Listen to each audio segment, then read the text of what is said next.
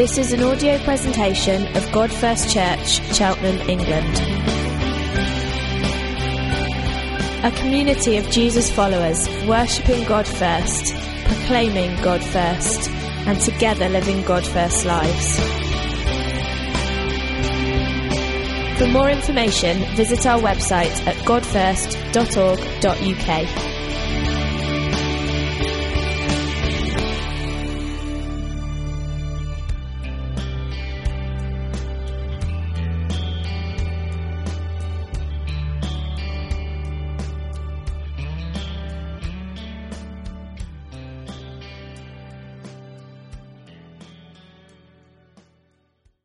doubtful and cynical, insecure and lonely, narcissistic and greedy, restless and exhausted.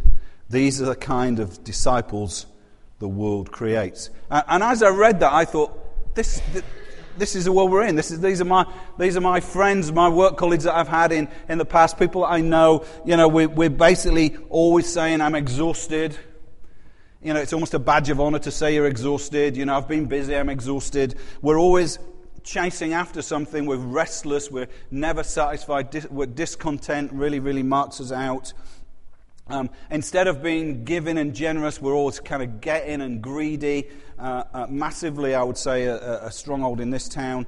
We, we find our world atomized, broken down. Instead of knowing friends and knowing community, we find ourselves increasingly isolated, increasingly not trusting people. And, in, and actually, you know, we, we, because we, we, we struggle in, in the world to think, what's my place? Where do I belong? Who loves me? We're, we're desperately insecure. And, and also that we become very cynical. Uh, if you say you believe something in our society, people think, worry about that. If you say, I'm committed to something, people worry about that because basically we just become cynical. Rather than saying, I believe that, we think anybody who's got sincere commitment, sincere faith, sincere passions, they must be slightly worrying. So, so we're just generally cynical. It's, less, it's more so in the UK than the States, but definitely we're like that. Doubtful and cynical, insecure and lonely, narcissistic and greedy, restless and exhausted. These are the kind of disciples the world creates. So uh, Worthington continues Jesus steps into this world to contest for a different kind of life, the kind of life found in the disciples that he makes. Jesus promises to transform and teach his followers a new way, to bring them back from where their lives have been taken. And then he finishes with this To obtain what our hearts ache for demands movement. We're to move away from something else, from everything else. Embedded in the life of discipleship is this mandate we must move away from all other things to Christ. In Christ, we find all things. This is the journey of discipleship. And I found that really profound that we need to move away from things. We can often feel because we come to church or we're a Christian or we've got some kind of connection uh, with kind of people of faith that actually that we're therefore by automatically a disciple of Jesus. That you there was a point, some point in, in, in kind of your life where you maybe put your hand up in a meeting or you signed a piece of paper or you, you I don't know, or you were baptized or something happened and you thought, that's it. At that point, I became a di- disciple of Jesus. But actually, unless you proactively seek to be, continue to be a disciple of Jesus, the fact is the world will disciple you. We are not in a neutral situation where you just sign up uh, when you're in the Sunday school class at six years old and say, I came from a Christian family, and you will automatically end up 25 years down the line a disciple of Jesus. You won't because the world wants to disciple you. Paul says in Romans, uh, the world, do not be transformed to the pattern of this world. Uh, um, one writer says, do not let the world squeeze you into its shape. We live in what's called, uh, I think it's called choice architecture. Uh, I'm off my notes already, which is worrying. Uh, choice architecture, which basically you feel that you're making real choices. You feel that you're making real choices, but actually the whole structure and architect of the choices you're making have already been made for you. It's a bit like when, you're, when Naomi says to our kids, What would you like for, for tea? The choice architecture is already made for them. There's going to be broccoli. There's going to be chickpeas. There's going to be lentils and couscous. There's going to be those things. The choice architecture is already. So these, so the kids, we feel, have we got a free choice? We've got a free choice as long as we go with the what's already in the fridge. The choice architecture has already been made for us. So when I say, can we have chips? That is not in the choice architecture. And you may think that it's quite amusing, but actually that is the world you live in. If you talk to people who do not have any kind of sense of spirituality, they feel that they're definitely free and making free choices, but the world has already structured the choice architecture for you. And that's the same for you. The world is no different. The world is in here, it's in you, we live in it. And unless we say, I'm going to move away from those things and be a disciple of Jesus, it isn't going to happen. I was going to ask you to turn to your neighbour and say, What do you think God first, the sort of things we need to move away from in God first? But I'll just leave that as a rhetorical question because you might feel quite exposed. But I was asking myself as I'm reading that quote, What things do I need to move away from towards Jesus to become a, a, a, a more deep disciple of Jesus? Because the problem is, I would say, if we had to sum it up, we need to move away from project self. And I've said this before and I'll say it again the project self is a black hole life. The project self is a black hole life. You will never, ever find yourself fulfilled with project self. One writer who wrote in the Times many years ago says that inside the heart of, of me is like this great big hole. And he says, no matter how many things I stuff into it, no matter how many relationships and family gatherings, no matter how many career progressions, no matter how many jobs and holidays and nice times I stuff into this hole, the fact is, he says it aches. Black hole living will never, ever get us there. We will just find that black hole living creates emptiness. It creates cynicism. It creates insecurity. It creates self obsession. It creates greed and exhaustion. And black holes do what? If you were to enter the event horizon, they do what, scientists? Crush you. What did you say? What? No one knows. Indeed, no one's ever come back from the black hole life. And, and I think that, that, you know, that is, the black hole is a metaphor that I like to use for this life that is about Project Self.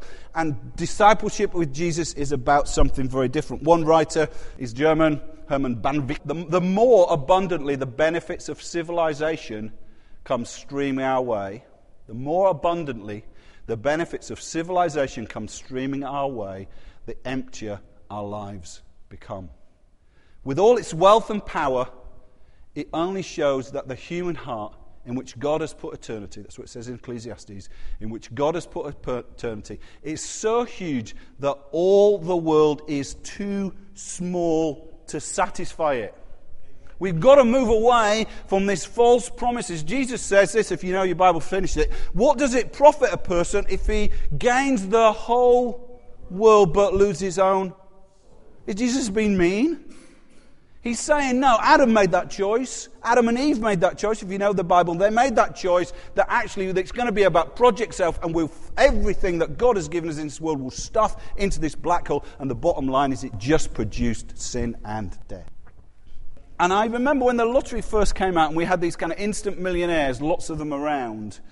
There were loads of stories about these people that became instant millionaires and how their lives just became more and more empty more and more spiraled down to nothing. And we see those almost like as an icon of this is what life is like. And I guess most of the people, m- most of the time, don't realize that that's still true for us. We think that just applies if you win a million pounds, that you've got to be careful that the million pounds is going to destroy you and not make your life full. But actually, the truth is that's true for us.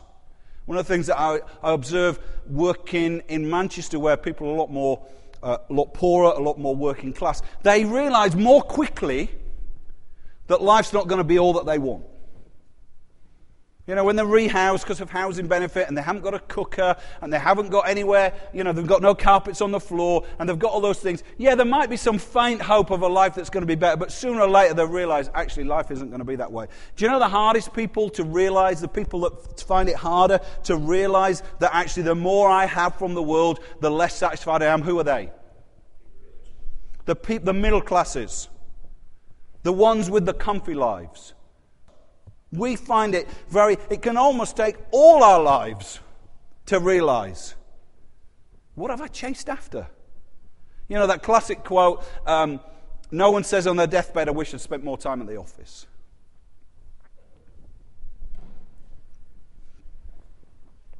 The bottom line is that we're created with this capacity for eternity, and only Jesus can fill it.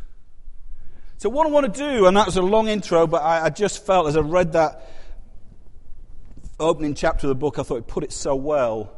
What we want to do is walk through Mark's gospel, and I'm going to pull out, there's lots of things you could do as you walk through Mark's gospel. I'm going to pull out the discipleship bits. Okay? But let's read Mark 1, and I'm going to I'm going to pick out some verses. I've selected verses not because I'm trying to prove a point, but because you would be here for four weeks if I did every verse, every line of every verse. But let me just read. So, Mark 1 1 says, In the, the beginning of the good news of Jesus the Messiah, the Son of God. At that time, verse 9, at that time, Jesus came from Nazareth in Galilee, Galilee and was baptized by John in the Jordan. Just as Jesus was coming out of the water, he saw the heaven being torn open and the Spirit descending on him, on him like a dove. And a voice came from heaven You are my Son, who I love. With you I am well pleased, or with you I am delighted. At once the Spirit sent him into the wilderness. He was with the, is in the wilderness 40 days, being tempted by Satan. He was with the wild animals, and angels attended him. After John was put in prison, Jesus went to Galilee proclaiming the good news of God. The time has come, he said. The kingdom of God has come near. Repent and believe the good news. As Jesus walked beside the Sea of Galilee, he saw Simon and his brother Andrew casting a net into a lake, for they were fishermen. Come follow me, Jesus said, and I will send you out to fish for people. At once they left their nets and followed him. But when, when he'd gone a little farther, he saw James, the son of Zebedee, and his brother John in a boat preparing their nets. Without delay, he called them, and they left their father Zebedee in the boat with the hired men, and he followed them. And then let me just jump to verse 35. Very early in the morning, while it was still dark, Jesus got up, left the house, and went off to a solitary place where he prayed. Jesus' companions went to look for him, and when they found him, they exclaimed, Everyone is looking for you. Father, I just want to. I want to, uh, you to speak to us about where we're centered this morning. I want you to speak to us about the things we need to move away from, the things we need to repent of, the things that we need to move towards to center ourselves on you. And Lord, as we look at this chapter in the opening of Mark's Gospel that so centers on you, Lord Jesus, I pray that we would learn that discipleship lesson that we must and we will center ourselves on you, Lord Jesus. Amen. So my title this morning is Disciples, the Disciples Center. Okay, long intro, but you'd get that at the start of a series.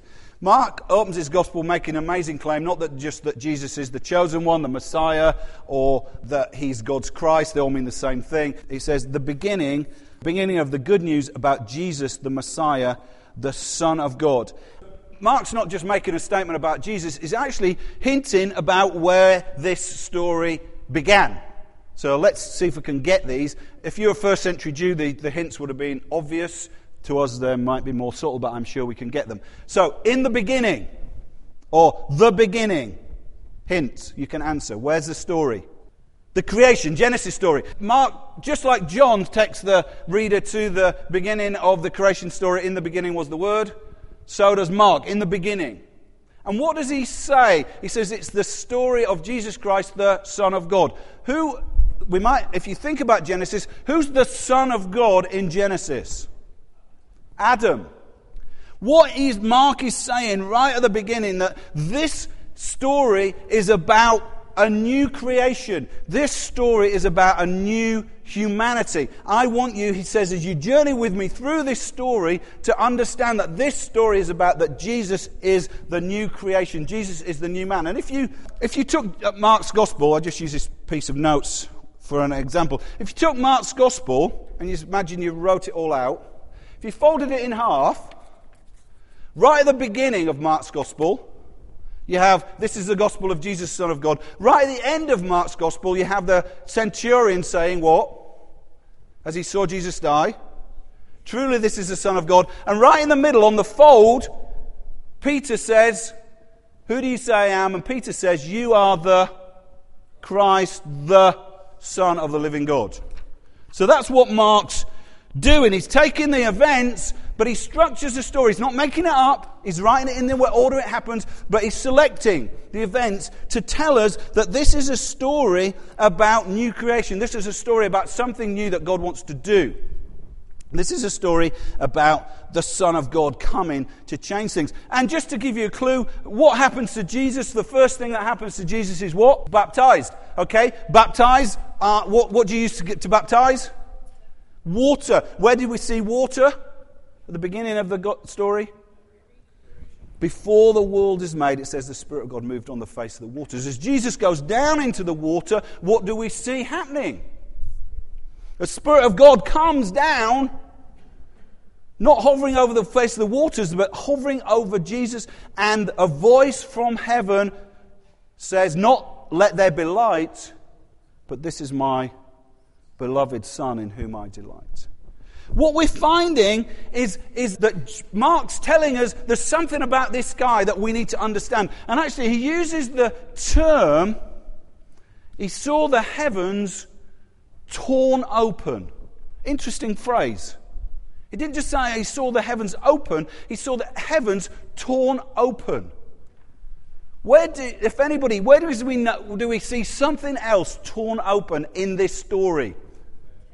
The curtain. Yeah, in fact, if you fold the Mark's Gospel, about the same place where he says the heavens torn open, there's also a bit right at the end where it says, and when Jesus died on the cross, he, the, the t- curtain of the temple was torn open. Now, if you were a Jewish person, you would understand. If I asked you the question, if you were a, a, a, in a Sunday school class or you were learning from a rabbi, and I said, Where is the center of the world? What would you say? If you're a British person, you'd say, It's a big iron and nickel thing right in the middle, wouldn't you? Yeah? But what would you say if you're Jewish? Does anyone know the answer? Or anyone guess at the answer? I'll give you a bad boy. The temple. In fact, the very holy, holy, the very center of the temple was like the, the, the center of everything.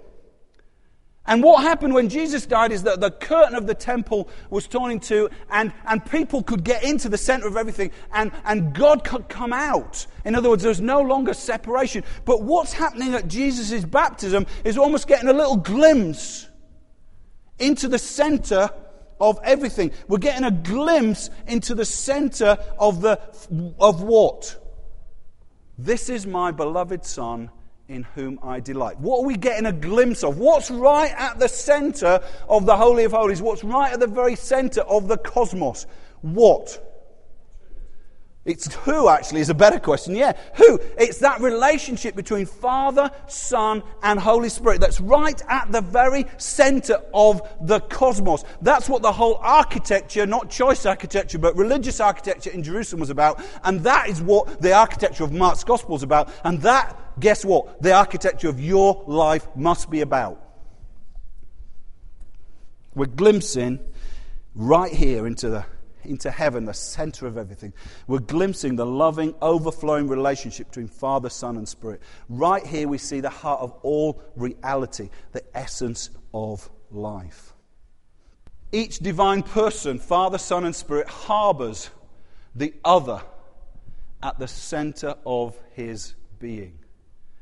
Each person envelops and encircles the other.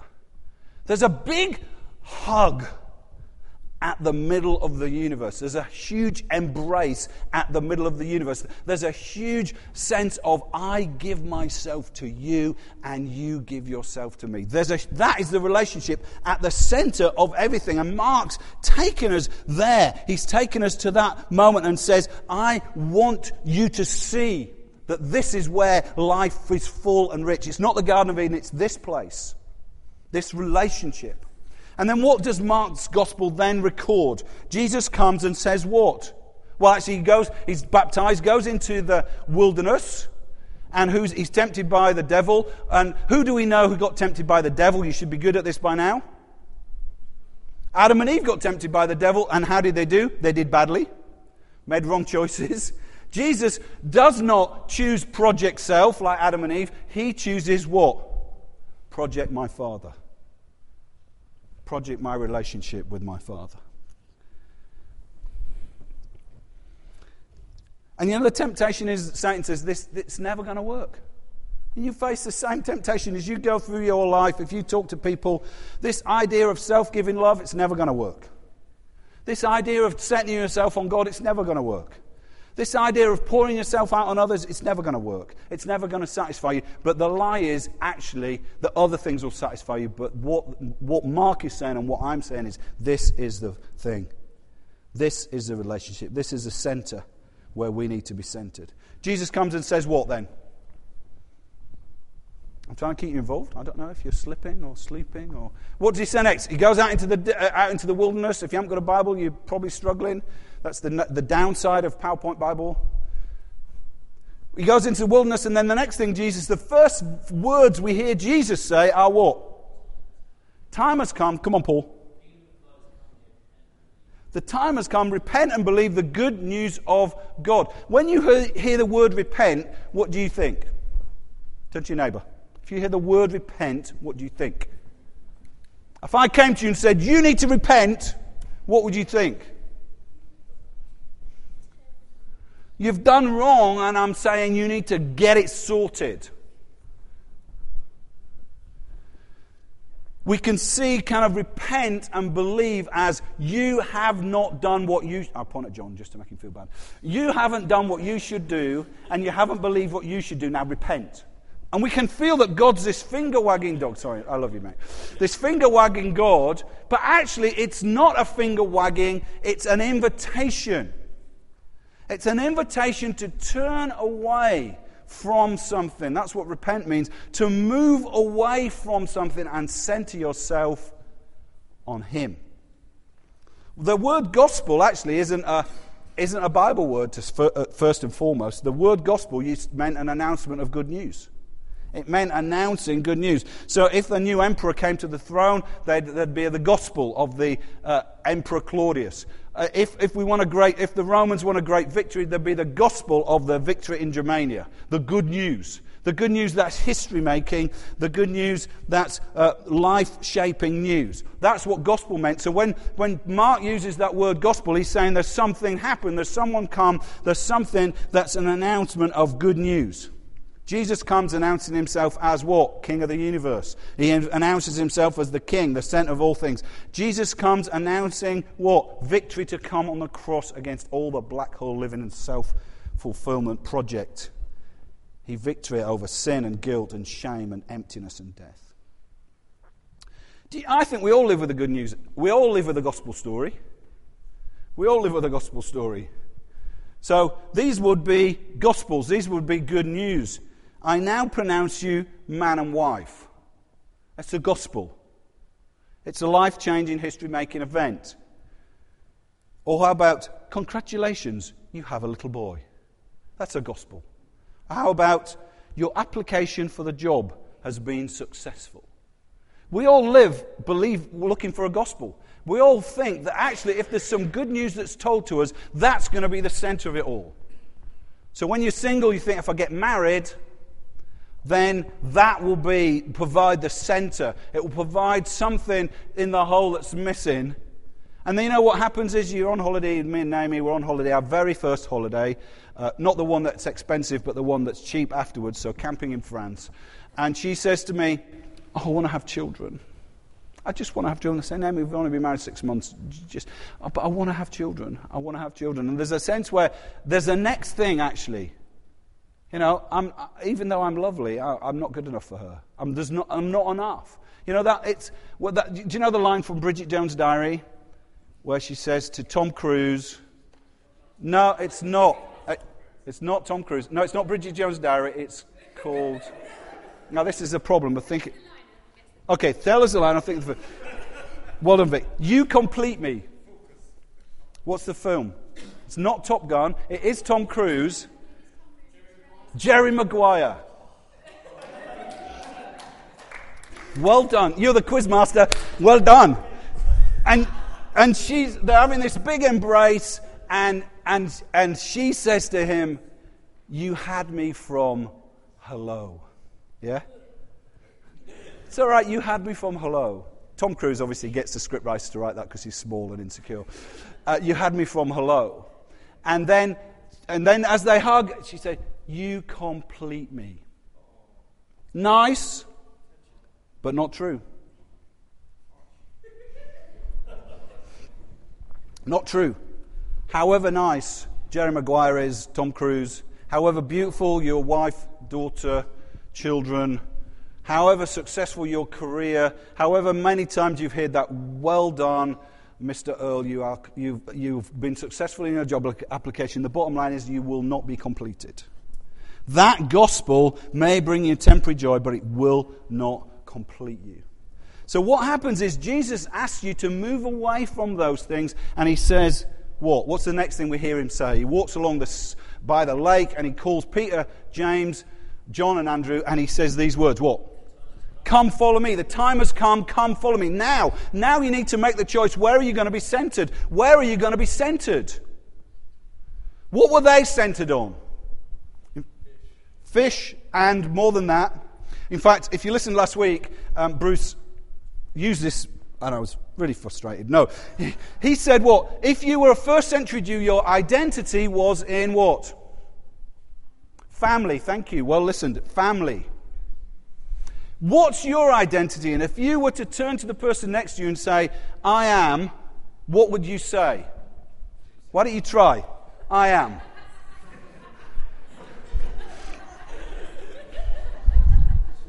So it's, we do that. Most often, that conversational answer, most often that conversational answer goes what? I am a job, isn't it? It's your job. Identity in our culture is about job because job says shorthand label for educational background and possessions. Your identity in Cheltenham is more likely to be in your educational background, your job, and your possessions than it is to be in your family. But our identity is still in our families.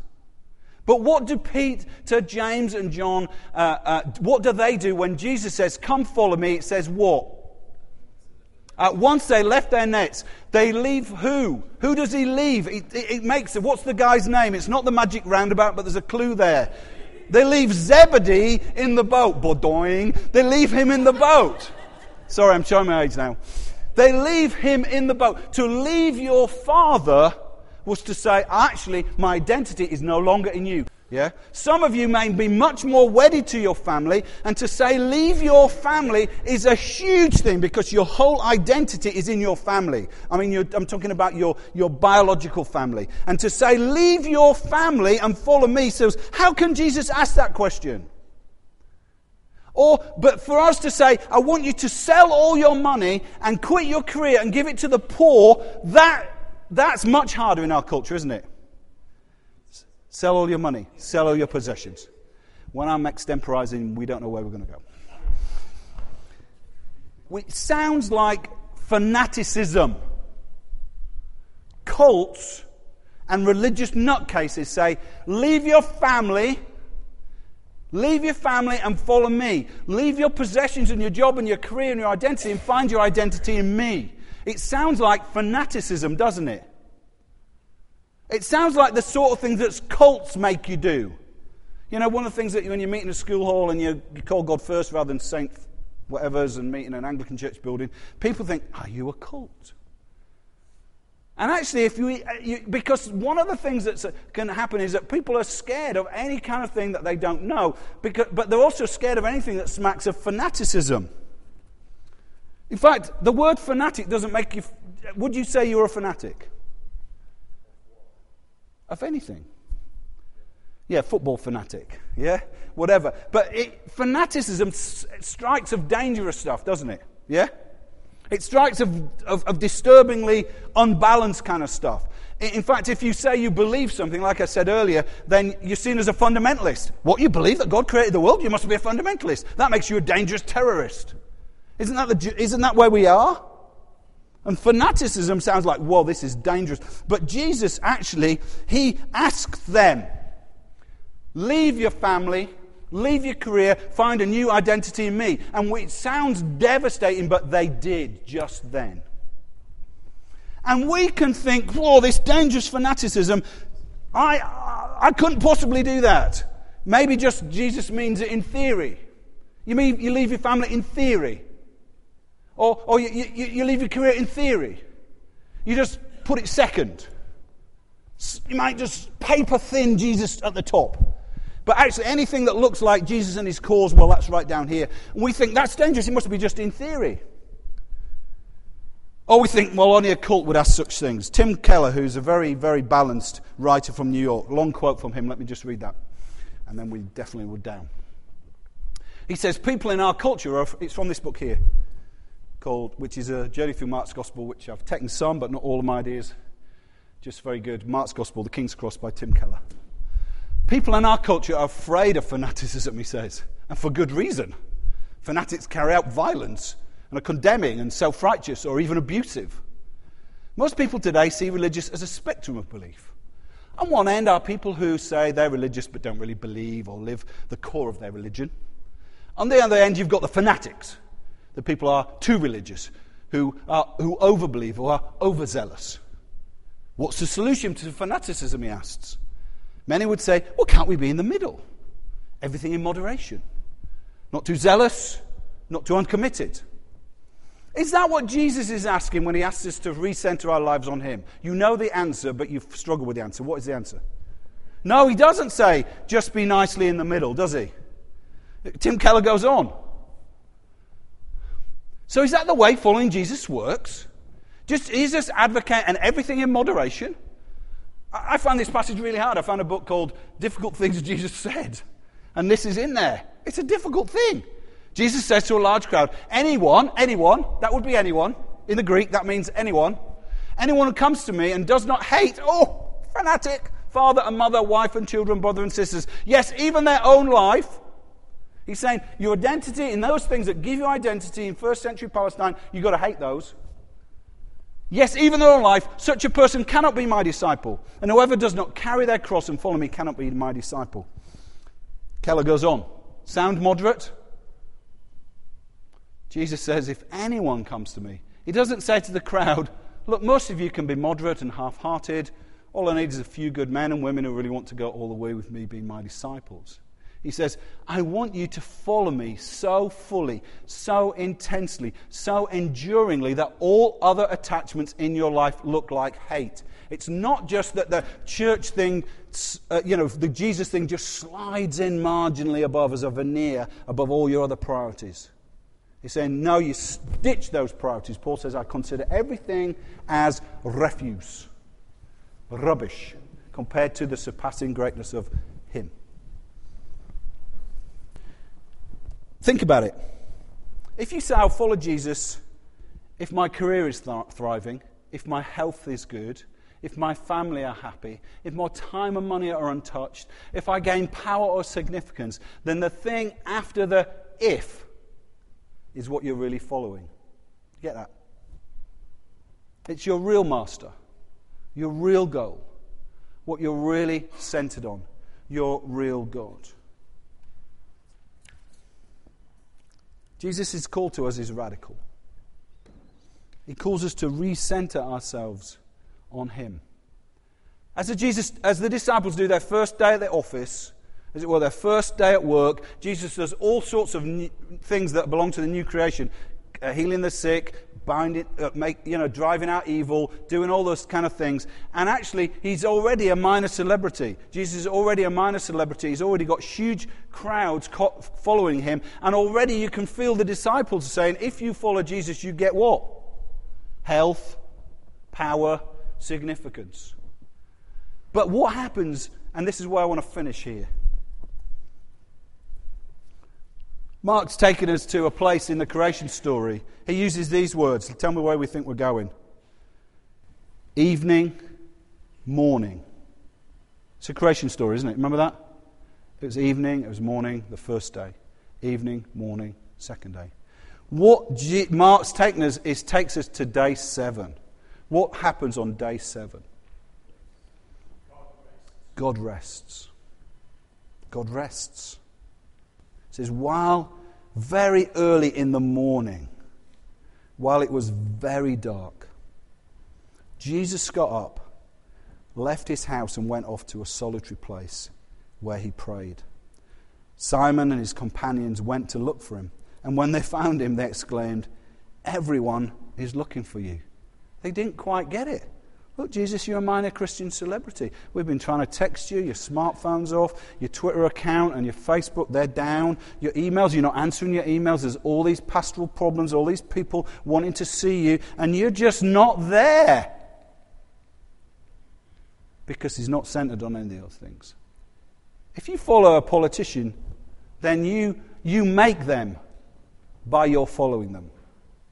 You make them prime minister by your votes a celebrity. You make them a celebrity by your adulation. But for Jesus, he's saying, no, you don't make me these things by your following. I make you like me as you follow. This is Jesus resting. He's resting as his Father rested. This is a daily moment, is a window on his life. In that moment, it's like that moment in his baptism. It's like that moment in eternity where he finds himself not ticking the box, I've read my Bible, my essential 100, and prayed my prayer, so my three won't give me a hard time. He's saying, This is the place I'm centered. This is the place I'm centered. I push everything else away to be here with my Father he moves away from a house to go to his true home. He goes from a solitary place not to being alone, but to enjoy himself with his Father. He moves away from everything to be enveloped and centered on his Father's love. You know, if you're tired and exhausted, what it says is you haven't made that move. So I feel it. And you know, when you're tired and exhausted, it's because that's, that wrongly is your censor. And don't look down on me as I'm honest, because I know you also have an if. My family, my relationships, my career, my pride, my significance, my things. Those ifs. And we've not centered ourselves on Him. And as I'm preparing this, I thought, I don't want to be the, the God that's holding up my own universe. Do you understand what the metaphor there? It's just like God's holding up the universe. He's the one who holds all things together. He's the center of everything. He's the one who gives me rest. He's the one who, who fills and satisfies me. But, if I center myself away from Him, you will find yourself restless and tired. Our restless and tired world is there because it's not centered on Him. Father, yes, I want to be centered on you. And I don't feel bad about it. I just feel his invitation come and repent, come and move away from those other things. This is what I read at the beginning. To obtain what our hearts ache for demands movement. We have to move away from something else, from everything else. Embedded in the life of discipleship is this mandate we must move away from all other things to Christ. In Christ, we will find all things. This is the journey of discipleship.